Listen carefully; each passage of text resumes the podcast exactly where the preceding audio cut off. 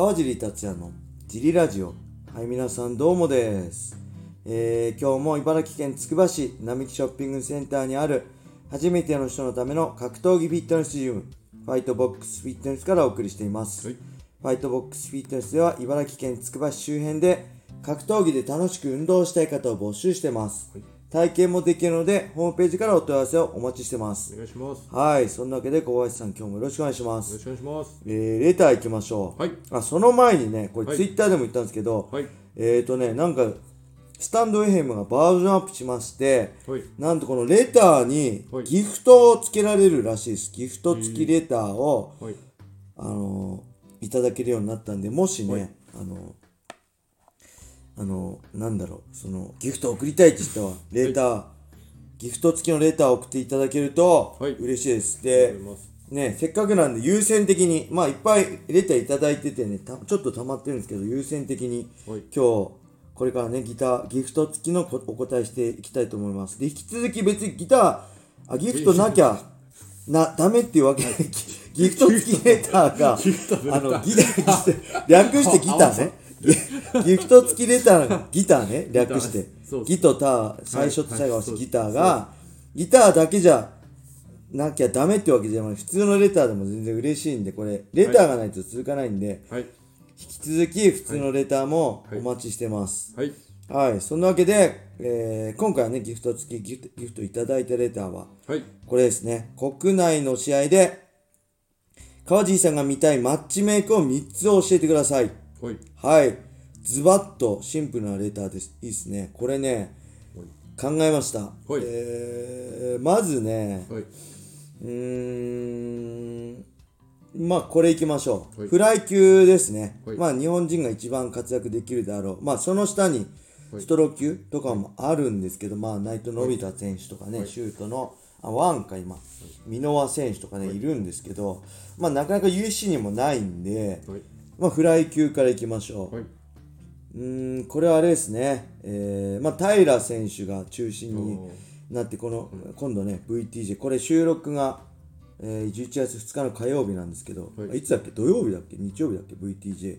あるアメバでやるんですよね、はい、確かめっちゃ楽しみなんですけど、はい、まあ平選手を中心にやっぱりね、まあ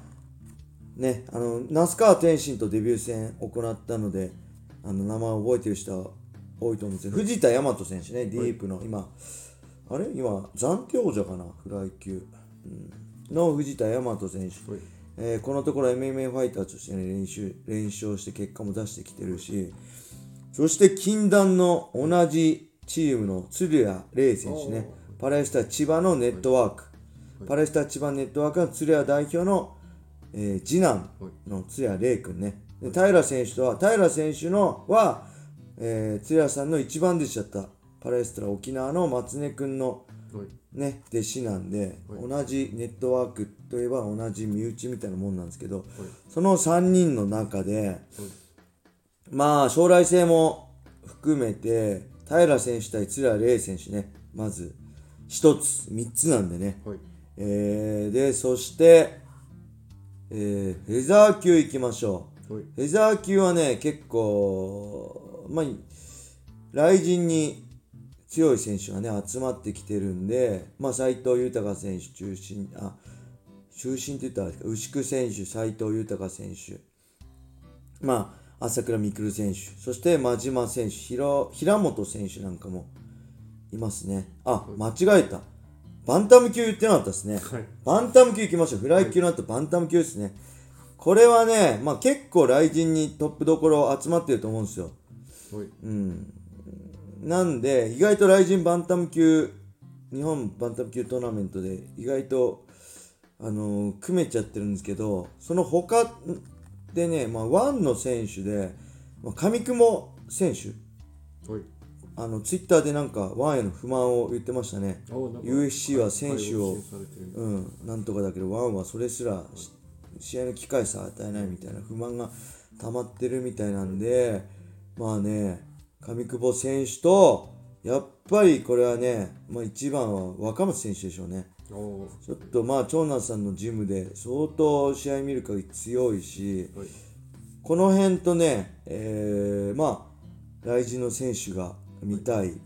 んで、まあ、実力で言えばいっぱいいるんです。井上選手だったりね、朝倉海選手だったりいるんですけど、まああれですね、朝倉海選手対若松選手、打撃スタンドのね、打撃どっちが強いか、これ見たいですね、はい、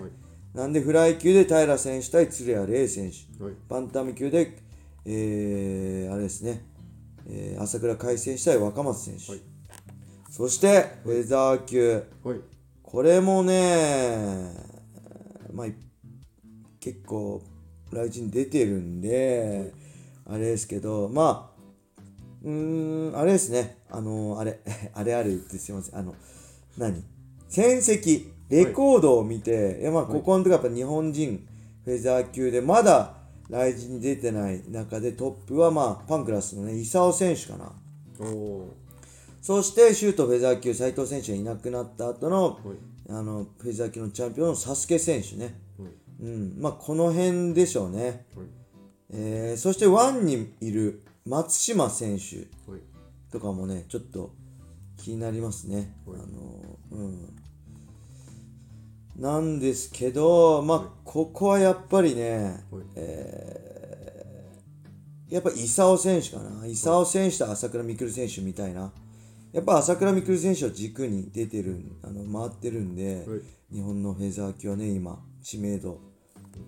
だったりね、でなんで伊佐尾選手と朝倉未来選手、はい、ただ伊佐尾選手もね、ベラトールに出てね、はい、他は戦績いいんですけど、やっぱベラトールでの2戦がやっぱ通用しなかった感があるんで、まあ、若干そこがね気になるんですけど、はい、やっぱけどフェザー級はやっぱ日本人では厳しいのかなっていう中でもね、はい、日本人のトップ対決として、はい、まあ、知名度実力も兼ね備えてる、まあ、朝倉選手対伊佐尾選手、まあ、この3つですかね、はい、で、すいません、3つなんですけど、はい、もうちょっとね喋らせてください、せっかくなんでまあこれ、まあほぼライト級では厳しい、日本では厳しいライト級いってみましょう、はい、まあこれは西川選手ですよね。シュートライト級世界チャンピオンの西川選手が、なんとあれですね、VTJ の対戦相手がコロナかなんかで急遽来れなくなって、今何日前、4日前、5日前ぐらい必死に大会選手を探してるんですけど、そこに名乗りを上げた、っていう言葉はちょっと違うかな、やってもいいよみたいな感じでちょっとツイッターでつぶやいてたのは青木真也選手ね。これもいいんじゃないですか。どっちもなんだろう、日本ジャパニーズ MMA のあり方を変えた選手ですよね。青木選手がプライド出た時にやっぱその旋風を巻き起こして、なんだろう、その根本的な今までの戦い方っていうか MMA との向き合い方を変えた選手だと思ってるんで、青木はそれに対する今やっぱりね、その明らかに異質な感じで、もしかしたら日本の MMA の、その存在意義だったり戦い方だったりね、その向き合い方自体を変えかねない可能性のある西川選手ね、世代交代マッチとも言いますか、これもいいんじゃないでしょうか。そしてね、はい、これは最後、はい、意外とこれが一番僕は見たい、はい、実現しそうでかなり難しい試合、はい、女子ですね、はい、フライ級、はい、渡辺香奈選手対中井凛選手、これどうでしょう。今ベラトール行っちゃったね、はい、渡辺選手対、はい、ちょっとツイッターでね、はい、誰がつぶやいてるのか分かんないですけど、アカウント、中井凛選手のアカウントでいろいろなんだろう、物理醸し出してる、はい、ね、物理なんて言ってるんですか、あんまり触れない方がいいんで僕ここでは触れませんけど、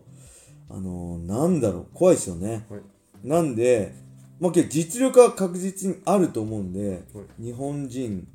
女子フライ級トップを決める戦い、フライ級なんで57ちょい、57点ちょいかの渡辺香奈選手対中井凛選手、これをぜひ